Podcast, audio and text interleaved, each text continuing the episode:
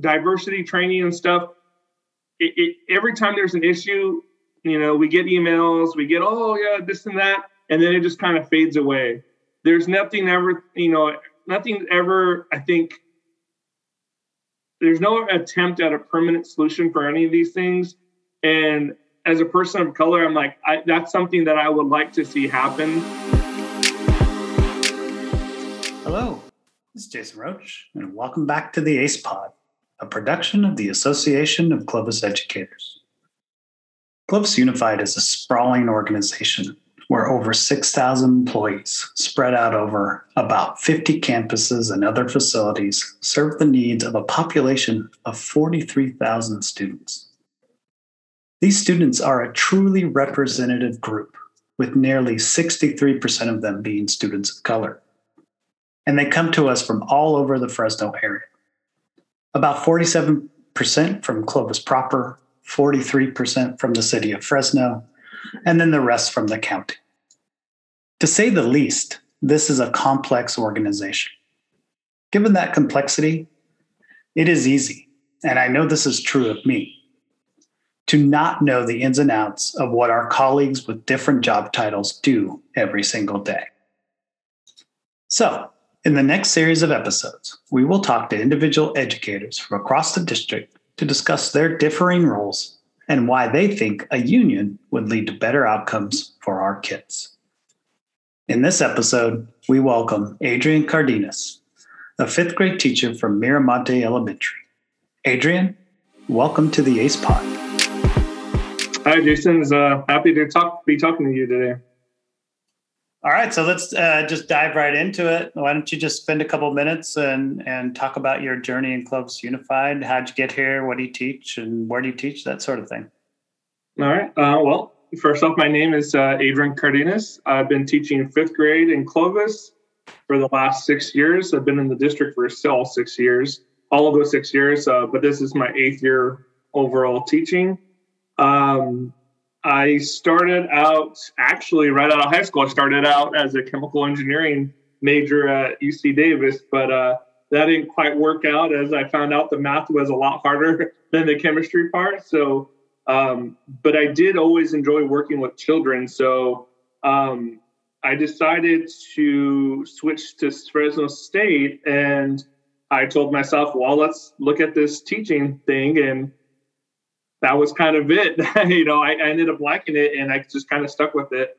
And uh, eventually, originally, I thought I wanted to teach the younger grades. That was my mindset. So my credentials actually, and uh, it was early childhood development credential. So um, it was my whole credential focused on K three, and all my student teaching was focused on K three. So when I started the credential programs the program, it was, oh, it's so it's going to be so easy for you to get a job. And then that was right in 2008 with, with all the financial crisis. So I started out the, the credential program with, oh, you're going to have the pick of the litter. You're going to get to choose wherever you want to go. And then by that time it ended, you know, there was veteran teachers getting pink slipped around the valley. So um, right after the credential program, I actually went to work at an educational company. Uh, they're called they were called Data DataWorks, and they actually were the ones that did EDI, um, explicit direct instruction, and where you know Sanger kind of yeah, lifted their model off the off of that. So I actually worked in the curriculum department for a year and a half, two years. Um, and during that time, I actually started my master's for curriculum instruction, what I curriculum instruction, which I finished later on. So I do have a, my master's in curriculum instruction as well. Um, but anyways, um, once the job market got better, I my first job was teaching second grade at Eric White Elementary in Selma. So um, that I did get I did get to work in where exactly where I wanted to be um, in the or in the lower grades. Um, but I quickly found out that it was uh, it was it was tough, man.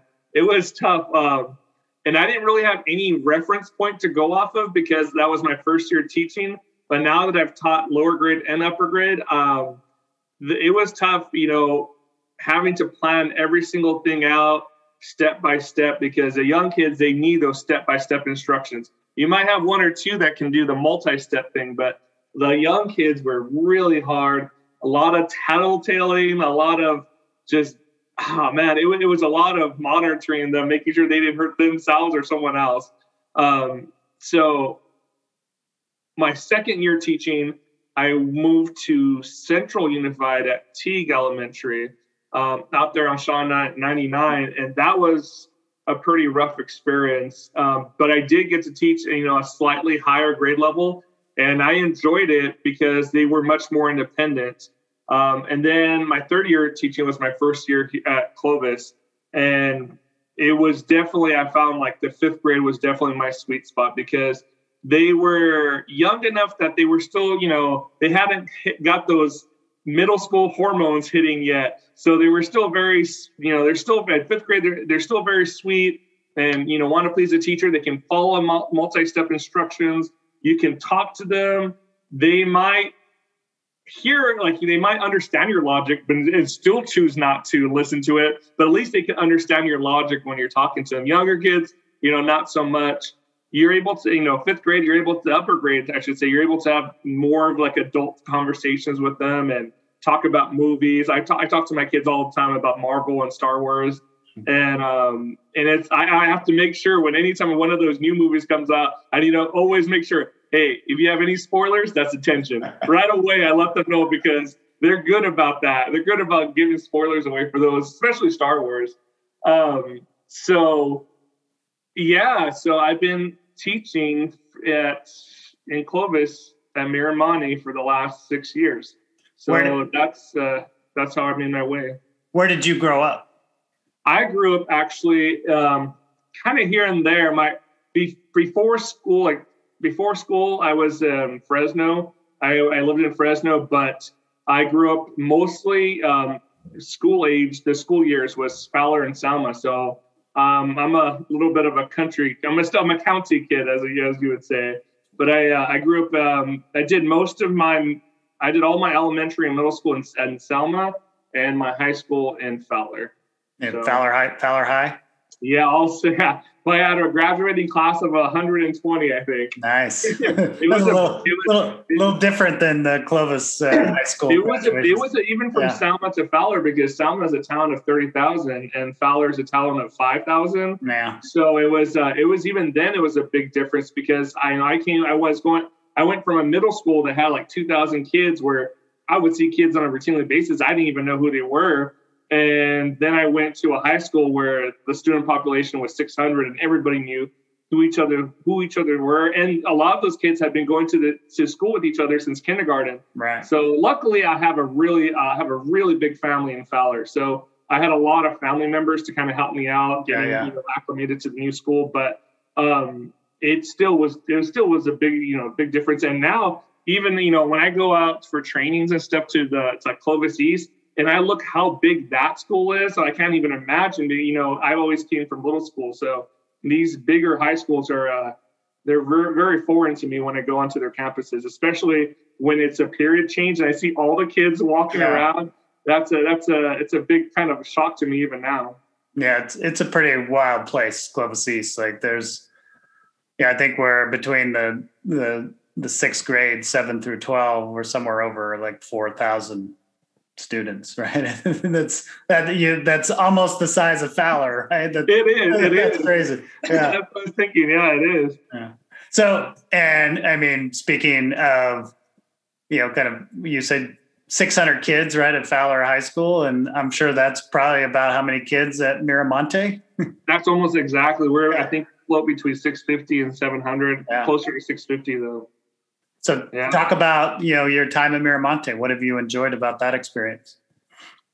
Um, I think for Miramonte, um, the thing that I enjoy the most is that that it is it is it's truly a, a community, a school surrounded by the community. I mean, if you when I tell people where it's at, I know, oh yeah, it's on Fowler and Ashland, and and I can see them thinking in their head and, and imagining the intersection, and then I can see it in their eyes, like they're they're thinking, there's not a school on Fowler and Ashland. But I have to say, no, it's about two blocks into the neighborhood, and we're surrounded on all four sides um, by houses. I mean, one side is just every it's a backyards of all the you know all these different houses.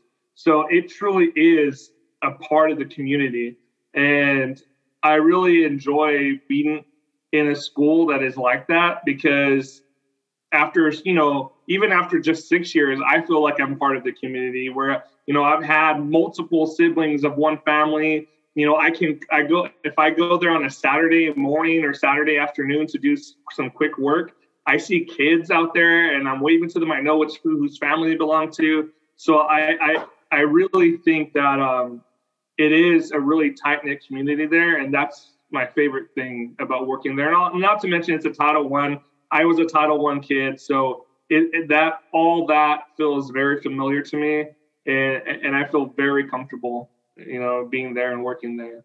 Yeah, that's that's great. I love that kind of idea that it's this like, and it really is. You try and kind of drive in there. You're like, there's, I know there's a school here somewhere in between all these these houses. And that's probably kind of a really like unique kind of feel now in, yeah. our modern schools. So yeah, very cool. I remember when I first went to interview, driving down that road, I'm like, okay, I see where my Google Maps is telling me, but all I see is houses down the street because the, the main street that you go down, it has kind of a curve. So you can't see straight down the street. Right. And before there was the big marquee, you couldn't really tell. I'm like, okay, like there's supposed to be a school here. And yeah, sure enough, again, you it's about two blocks into it, into the neighborhood, and and it's there.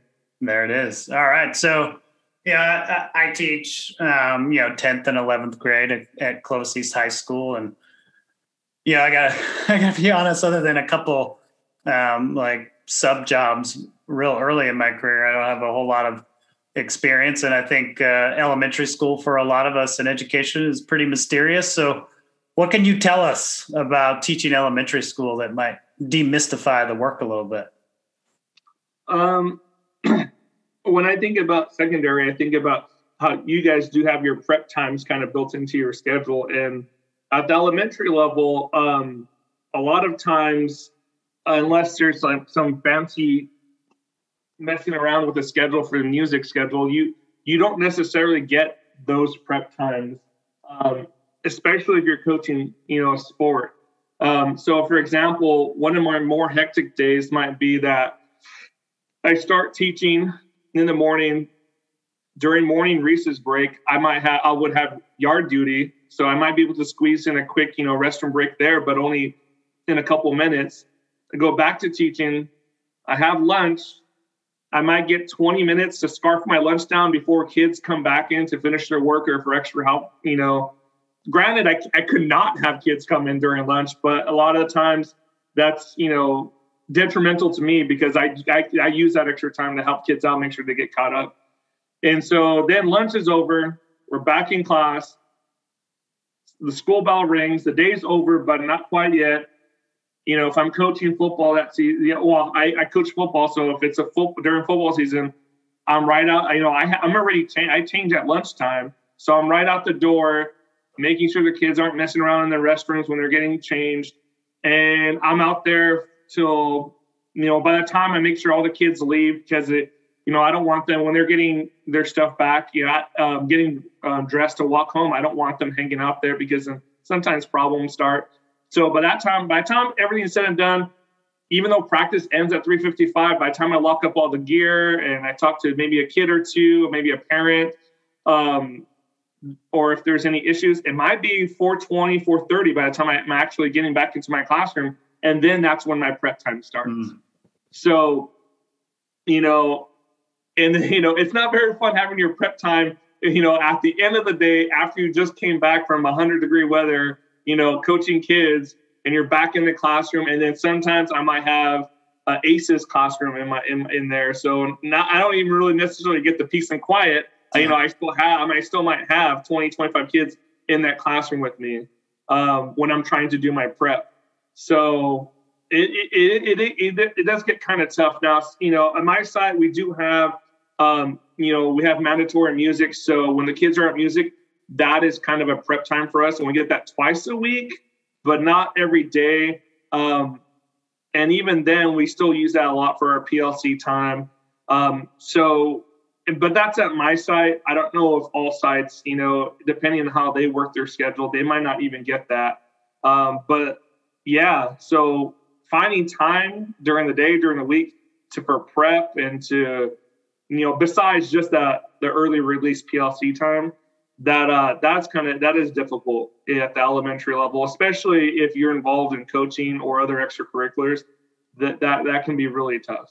Yeah, you guys are, you know, uh, one thing just from kind of watching my son go through uh, Reagan Elementary, like it's just clear how involved elementary school teachers are in kind of every facet of of serving kids uh, at your sites. Now, you know, what you know, like you you teach fifth grade, right? So, what is you know what what's something that you really like about fifth graders? What is you know kind of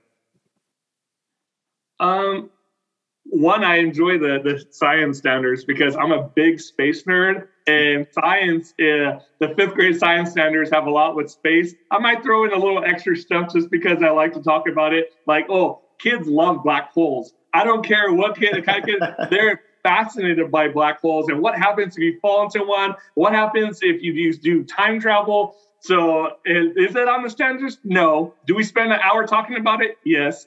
So um, it, uh, fifth grade science standards really speak to me, and it is a year that the kids get tested in fifth grade for for science. So um, and I'm big. I love doing all the science stuff. So um, if I can teach any other grade level, it would be maybe a, being a specific like middle school science teacher or high school science teacher. Yeah. But um, I that's one of my favorite things in fifth grade. Also, um, as you mentioned, we do do a lot of things um, uh, outside, a lot of extracurriculars. Like I I coach football, science Olympiad. I just started. I tried to get a chess club off the ground before um, before COVID happened, and because I, with the goal of having some of our kids can compete in local tournaments. Um, and so, being in fifth grade, a lot of those sports, a lot of those activities open up to the kids, you know, at fifth grade. Mm. So it's it's you know it's fun being able to have a kid as a as a student, but also having them as a player. Because you know, if they're acting up in class, hey, you want to run extra laps? you know, our practice. Um, but as I mentioned before, you know, the fifth graders, you know, they kind of it's kind of before they get those those preteen hormones, so they're a lot sweeter. You know, they're still very sweet, um, but they're just easy to talk to. So you can joke around with them. Um, yeah, it seems like they really, you know, they yeah, I think you mentioned earlier, right? You can you can talk to them about movies, right? But they're also still kind of they're still kids, right? They're still and they get fascinated like easily by kind of things like black holes and kind of really enjoy kind of learning those new things, right? So and that, they still love read alouds. Every every yeah. week after we come back from the library, I'll do a read aloud with them, and it'll be it's not even on grade level books. It'll be one of my favorite ones to read to them was a true story of the three little pigs, and they love it. They that, love that story is great. I love that story. even, yeah. the, even if the even the, the too cool for school kids are still you know listening yeah, in yeah. and doing the voices and everything.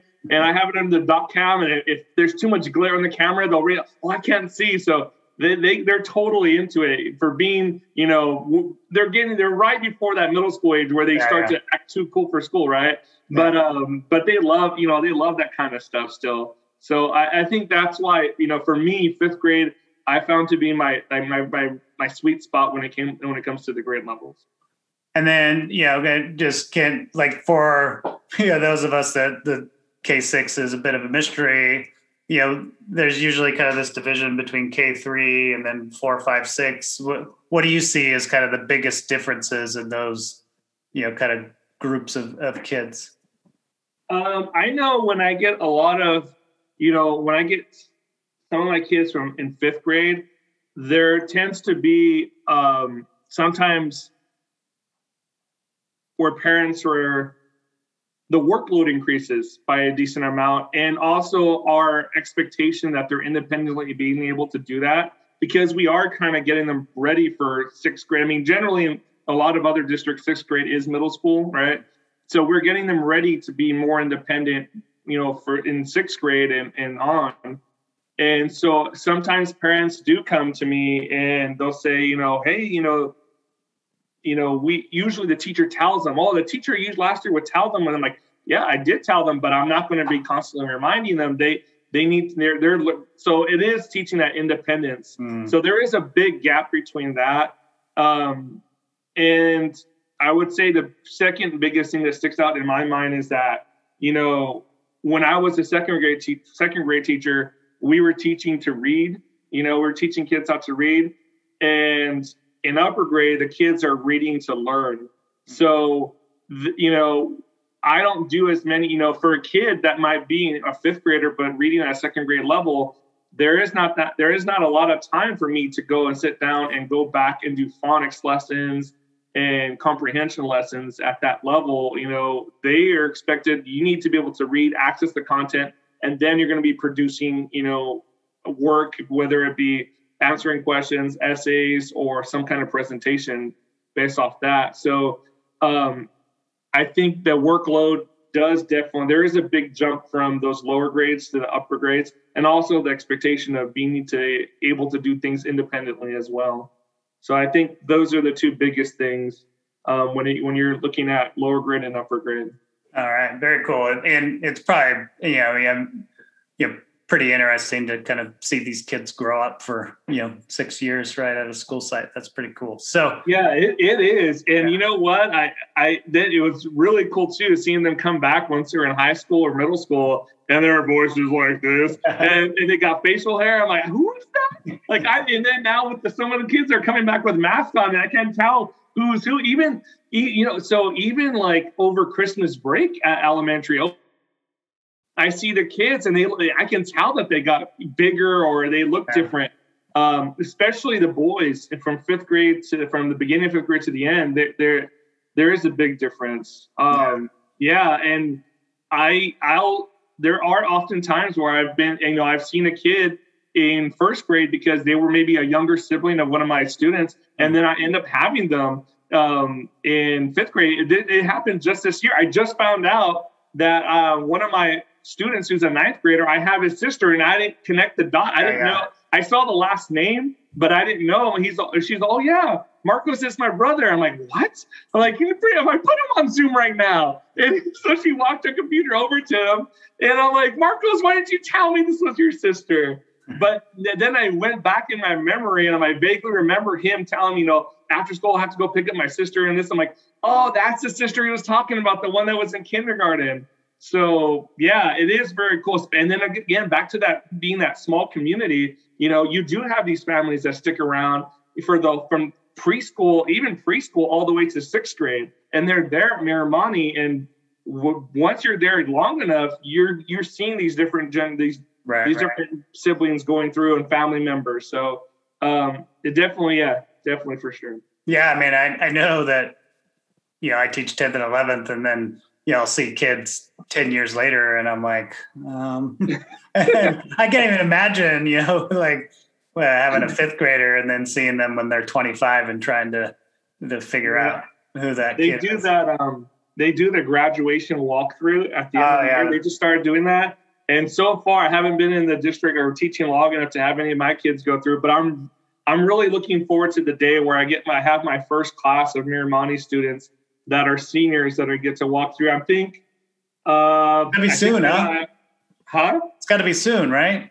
About three more years. Yeah. Three more years. Yeah. And uh, and I'll get to see those kids, and that's gonna be a that's gonna be a really special day for me. That so that is I, a, I'm looking forward to that.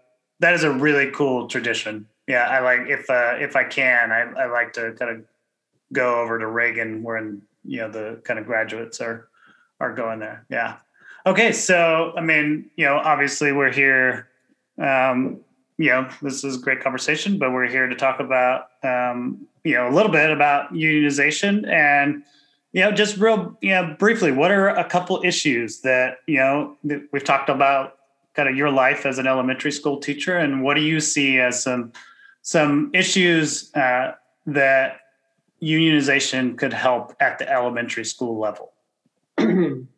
my uh, my first thought goes right to class size because you know being a lower grade teacher, being that I've taught lower grade one year, having uh, you know twenty something kids compared to an upper grade, this uh, if this would have been a normal year, this would have been my second year having thirty seven kids in the classroom.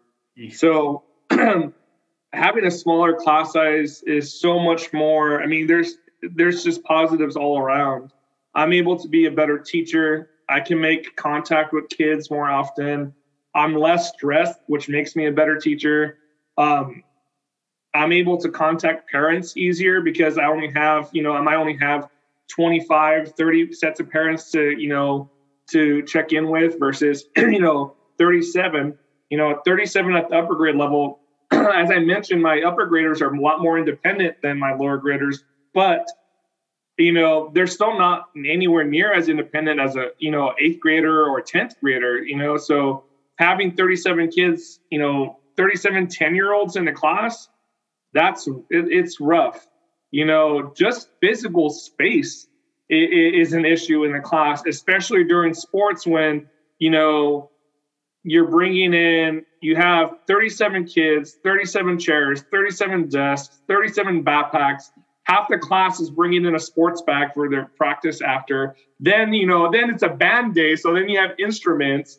You know, you're literally are, you know, having to turn sideways just to go up and down aisles, you know, and it and it gets to a point to where it is kind of, you know, it is kind of crowd control. And the times that I, you know, I've had to I've had that experience I found that it's it's just um, luckily you do get an aid, so you get we do get some help, you know, in in that. But you know, it, it is very hard. Where you know sometimes I get caught off guard and where I didn't update a parent soon enough about a kid's grades or about an issue, and you know, going back to kind of the hectic schedule with not that many, you know, not not that much prep time you know, and then couple that with 37 kids, you just don't get around to some stuff.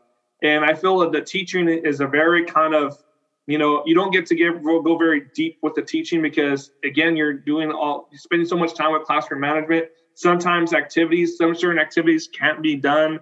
You know, for PE, when we do PE, I'm I'm the one who do, and on my grade level, I do the PE curriculum.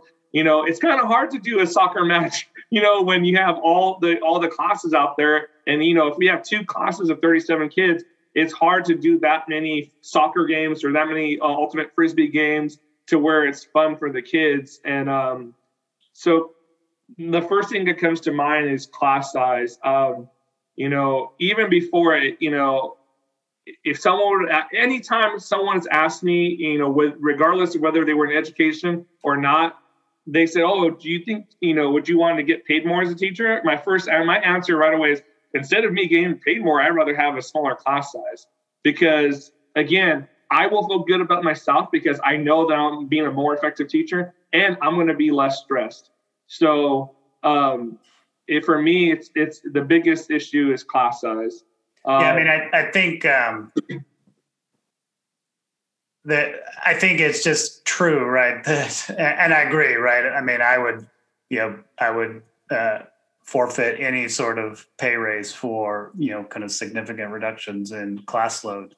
It does degrade you as a teacher the more students you have, and that's that you know less students it has a payoff for students. And I, I think that's just you know you know it's difficult to argue against. Um, and it is definitely kind of a um, it's definitely a, a, problem we have at the high school level as well. Our, our class sizes are um, are bursting at the seams, and it's just really good for kids to have kind of more attention from their teachers. All right, and then uh, anything else?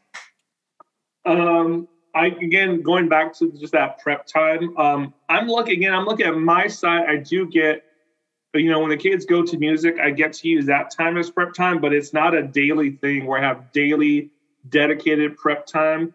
Um, most of my prep time is after school, but again, you know, being, you know, I, I'm involved in a lot of extracurriculars. Like I mentioned, you know, right, right from the get go, you know, first week of school, football, you know, football starts. Uh, I do get a little bit of reprieve, you know, after that, but um, again, I, I, don't. I mentioned earlier, I was trying to get um, a chess club off the ground, and I and I do plan. You know, this next school year, I plan to do that to get a. Ch- and most of the kids that have never played chess before, so it's kind of you know we actually before COVID hit, my uh, my site admin had bought us bought me a bunch of different chess boards for the kids to play with. You know, we were ready to go. so, and that was something that I was doing after school as well. Um, I considered doing it after during lunchtime, but I didn't think that I was going to reach the kids, you know, get that much interest in it. So I did it after school. And then I had coach Science Olympiad, which again, I and I treat that as a sport. When we do place and we do get medals at the county level, um, and so and it's because I do treat it as a sport, and we do it Tuesday, Monday, Tuesday, Thursday.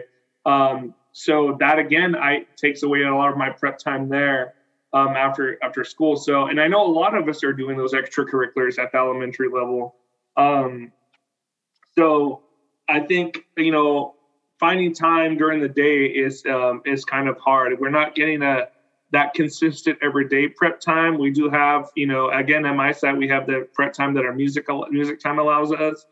But um, besides the PLC time, which is really just planning you know we're planning but we're not really prepping right. you know for the next day that's more you know we're going over data and you know whatnot whatever you you know what you do at a plc so you're not necessarily prepping for the next day and making sure that you're you know you have everything in order uh, so you're not you know stressed out and you know kind of scrambling you know so um, yeah no it's clear right that you know kind of both of your issues right the class size and prep time.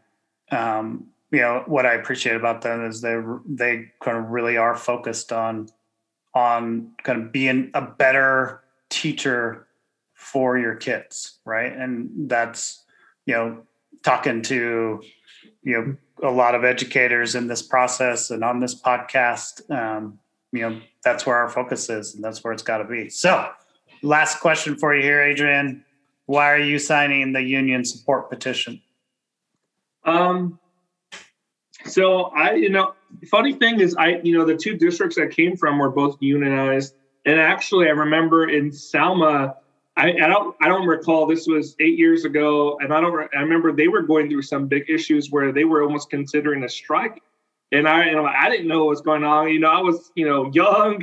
I was, I was, you know, I, I didn't want to, you know, get involved in anything because you know, at that point, I didn't know all my rights. I didn't know that I could get involved in that union talks right my first year. But the people around me told me, "Oh, you don't want to get involved because they might retaliate against you." Now I know that's not that would you know that can't that that's not legal for them to do.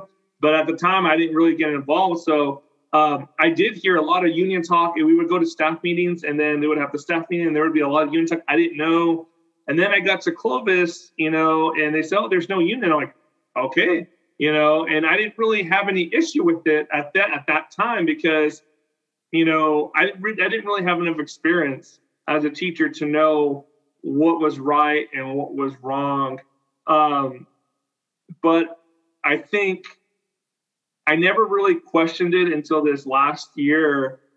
Um, and what I'm what I meant, what I should say is, I never really trans- questioned the transparency of the district until this last year when I, I started myself asking questions to upper admin um, in regards to why is this decision being made or what happens for this or what criteria like uh, specifically when the district came out with their different plans for a b and c you know what criteria triggers plan a triggers plan b and then there was no direct answer. It was always kind of those prepared answers that kind of just get recycled over and over again and I got really upset, you know, in terms of that. Um, so the lack of transparency for me was is the main the main reason why I'm choosing is the main reason why I'm choosing to sign the petition. Um, and secondarily was just um, as we mentioned before, I, I was not raised in Clovis. I didn't go to Clovis schools, but I knew Clovis by the reputation of not the best place for uh, cultural minorities you know, and I, and I stayed away from Clovis for a very long time because of that. Um, and even now, I don't really particularly, you know, I, am careful where I go in Clovis, for, you know, for certain, you know, at nighttime for certain places.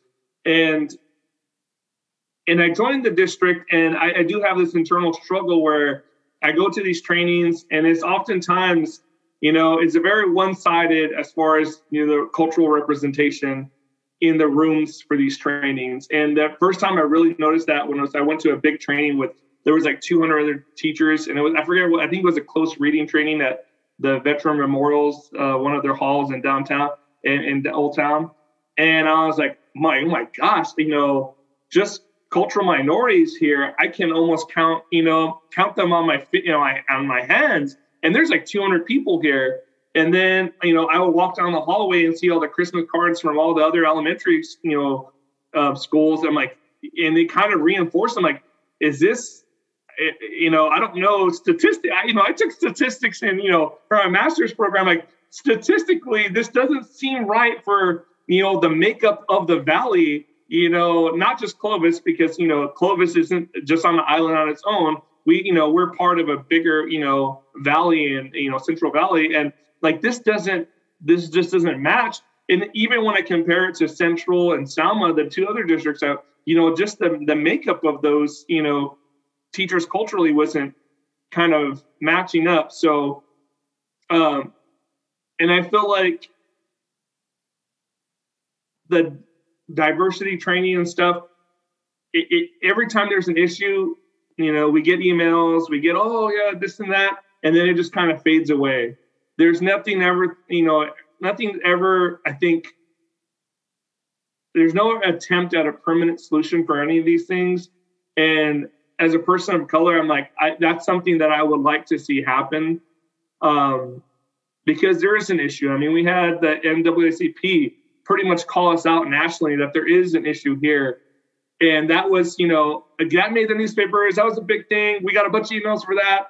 And then what now? Where are we at now? When's the last thing any of us have heard about, you know, anything? So that's my secondary, you know, second reason for signing the petition. All right, Adrian. You know, thank you for that. And you know, I think that's a, a really important perspective. You know, the idea of transparency is really important. And then, you know, obviously it must be really disorienting uh, as a person of color to kind of you know, really truly kind of enjoy working at Miramonte and enjoy those kids in that community as you you talked about. But then to have this kind of conflict where you're kind of questioning you know how you how you kind of fit in or does the district really kind of support people of color? So yeah i mean i think those are two really important issues and uh, i appreciate you talking about them. So thanks adrian. You're welcome. Thank you jason every week we want to end by celebrating and honoring the students we serve so adrian just go ahead and talk about your students for a little bit. Well, um, I think I want to talk about just kind of one kind of different kind of relationship outside the classroom that I get to have with my students that is unique to Clovis. Um, is that I do get to coach, you know, football, and we, again, unique to Clovis, we get we get we have full contact, you know, football with pads and helmets um, that other schools, you know, around the area that they don't they don't have that. And the reason I like that is because I get to interact with the kids in a, at a different level that's not as a classroom teacher, but more from someone that, you know, can kind of provide kind of life skills. Um, you know, my first, obviously, my first goal for coaching football is that the kids have fun. And then also that it does teach them that perseverance and that grit because a lot of them are used to seeing the, the highlights on YouTube or Instagram where you know the football, the football, the running back or the wide receiver catches the touchdown and runs for a hundred yard touchdown. But that's in reality, that's not how it works. You know, I tell my kids. Uh, well, I remember vividly one year, my my kid he saw we he he got the ball on a handoff and he ran two yards and got tackled. And I told him, Richard, guess what? We're gonna do that again, and then we're gonna do it again. and then we're going to do it again. And then maybe the fourth time, maybe you might get 10 yards. But it's a, it's that experience of falling down and picking yourself back up and, and knowing that you're going to go back into a situation that is going to be stressful physically, you know, hurt. It might physically hurt, but they have that, that they're building that grit and that perseverance um, and I especially do it during conditioning because all of these kids, you know, they they might be running around playing tag, but they're not used to pushing themselves. And I and I'm very, uh, I mean, I help them be very aware of them. Like, feel how your body is feeling, and they feel like they're about to die, but they're not going to die, you know. But they haven't pushed themselves. So I really enjoy that experience of having the kids push themselves, having them work through tough situations, because sometimes in the classroom, um, they might not get that all the time, eh, or especially if they're a kid where all academics comes easy for them, but not so much, you know, that physical toughness, you know, and that mental toughness because they've never had to experience that mental toughness because all academics have always come easy for them. So I do I do enjoy that experience, and I've had kids. I remember one kid, you know, after the third, you know, the first day of conditioning, he was, I'm gonna throw up. I mean, he was in tears and he was barely making it. And by the third, fourth day, he's like, "Oh, this is not that bad." I'm like, "Yeah, because you know your limit now. You know where you know where you how how much you can push yourself." So I do enjoy interacting with the kids on that level because I feel like it's I'm able to teach them a life skill that not, I'm not I might not necessarily get to teach them in the classroom. I'm not going to be, you know, having kids strap on full gear in the classroom. All right, move the desk, guys. Let's go at it. So um, I do, I, I very much enjoy that uh, that aspect of uh, being able to do that. And again, I wouldn't really be able to have that experience anywhere else except for Clovis Unified. All right, amazing. Uh, thank you, Adrian. Clovis educators and all of you out there that have tuned in, we thank you for joining us in the conversation. To engage further, you can find us at www.cloviseducators.org and at our Instagram handle at Clovis Educators. Remember, there is nothing wrong about having this conversation. You cannot legally be punished for participating, asking questions, listening to this podcast, attending a meeting, and ultimately, if you choose to, signing the union support petition. These are your legally protected rights. We are ACE. We love Clovis Unified, and we will see you next time on the ACE Pod.